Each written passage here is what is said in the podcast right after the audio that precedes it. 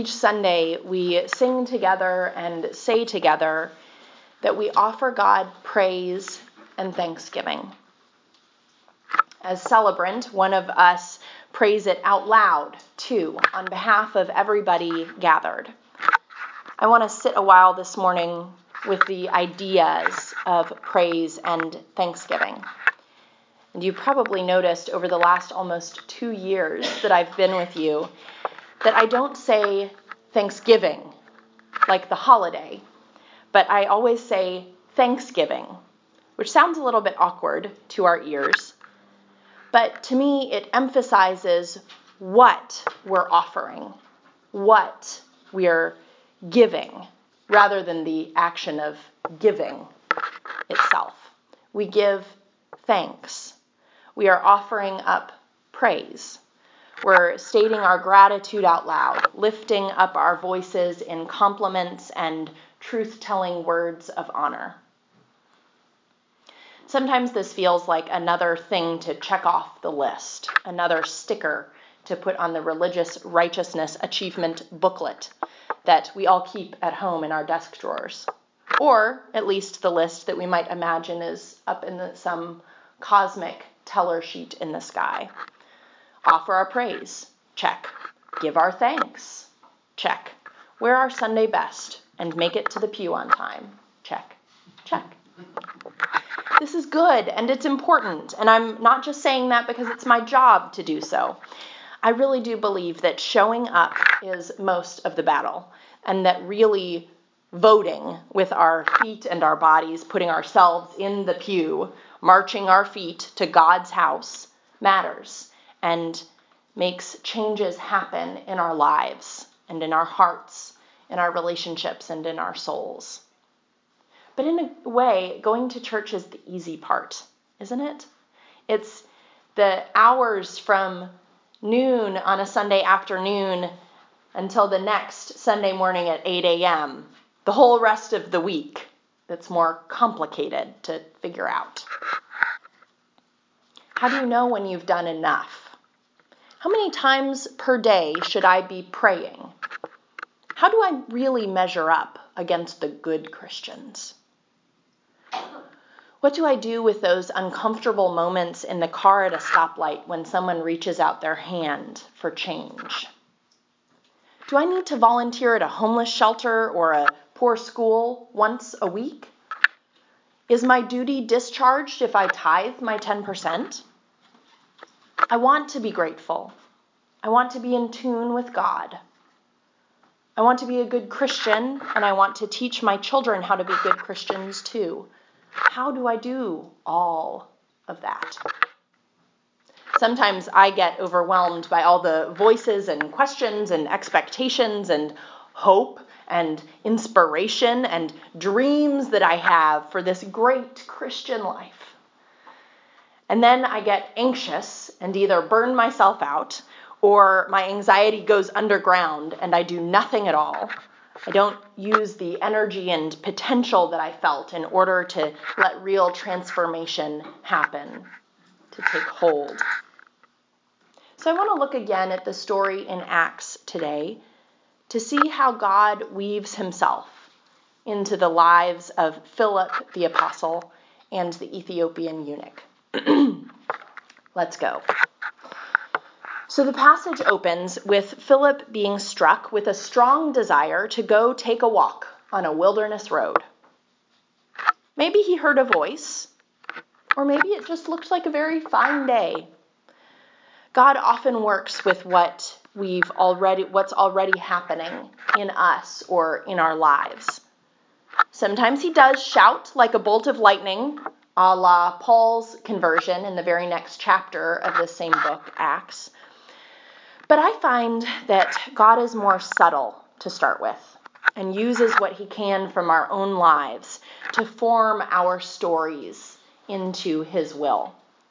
So, whether an angel appeared and tapped Philip on the shoulder, or whether he just saw his walking stick by the door and the thought popped into his head, Philip walked himself out on the wilderness road from Jerusalem to Gaza. I suspect he did not have in mind that he was going to be leading someone to Jesus that day, giving a whole witness and testimony. I'll bet he didn't expect that he was going to be baptizing someone before sundown. I mean, if you were going to give a witness, you'd go to a city, wouldn't you? He wasn't headed somewhere that seemed like it was going to be ripe with eager converts. That's what I mean to show here. Sometimes we're led somewhere very normal, very unimpressive, but a surprise might be lurking there. And when he was walking along, he felt another nudge, whether it was an audible voice or just a whim that bubbled up. Who knows? He ran up to a passing chariot and struck up a conversation. Hey, have you got a good book there? I love that Philip was not knocking on doors and handing out tracts. Though that might be the calling of some people, this introvert finds that sort of evangelism enough to make me want to hide in bed. Philip, for his part, was just striking up a conversation, which just as easily could have been about what he'd been up to that week. Nothing big, just my best friend rising from the dead. Or perhaps it was about the trip that he was planning that summer. Well, I'm planning on going on a walking tour of uh, Greece and Syria. I'm a missionary, you see. And from this friendly inquiry, the door is opened wide for God to step into the Ethiopian's heart through the vessel of his servant, Philip. Philip lets a conversation develop when one crosses his path. And I think he does one other important thing too. Look at how he starts. He sees the eunuch is reading Isaiah. Now that's a heady prophet. And he asks, What do you think of what you're reading? Do you understand it? Look at how Philip continues. They read it together, squished there in the chariot next to one another, bent over this scroll. They're companions on the journey, one might say. And then look at how Philip ends. The eunuch has asked questions. Philip has told him what he knows, only what he's seen and learned himself. Philip speaks out of his experience, his perspective, letting the power of God's living word do the heavy lifting. Throughout this story, Philip stays with the conversation's moments. He sticks next to the eunuch. When the Ethiopian asks a question about the scripture, Philip takes a moment, nods his head, draws a deep breath, somewhat like your co vicar does whenever he's asked a question, and then invites the eunuch into dialogue. The Ethiopian had read God's written word. He had it in his hands. The language that communicates facts and revelation, the language of prayer and of faith. But the Ethiopian and each convert then and today needs too the living word of God's presence to ignite their hearts with the desire for the saving water of baptism and the nourishing food of Holy Communion. Knowing what to say at the right time can be a big obstacle in connecting with people. So I wonder what might happen if we took our expectations down a few notches. Instead of thinking that we've got to go up and invite our coworker or neighbor to church Maybe we just ask them how we're how they're doing. And when we ask, we mean it. We don't look away or rush through the moment or only half listen to the response while making to-do lists in our heads.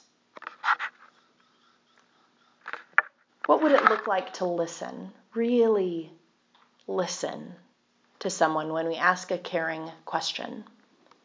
To give them all the attention that we've got, to look closely for a sparkle of God in their eyes, to pay attention and see if we might catch a whiff of Jesus in the air, or a sense of God's presence in our bones. Our only work on this earth is to recognize and lift up, to praise and give thanks for God's presence and work in our lives. It's the only thing that we have to do. It might sometimes look like changing a dirty diaper because of God's presence in an infant or even in an elderly parent. It might sometimes look like telling someone the truth about their behavior or habits because God's presence sits in the midst of sin, too. It might sometimes look like silence, even silence by ourselves, because Jesus often went to a lonely place to pray. Our praise and thanksgiving might look like standing and singing on Sunday mornings at 8 or 10 a.m.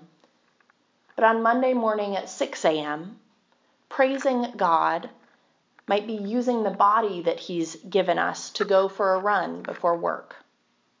Or at 7 p.m. on a Tuesday, it might look like easing your aching body into a bath to honor the good work that your body has done for decades.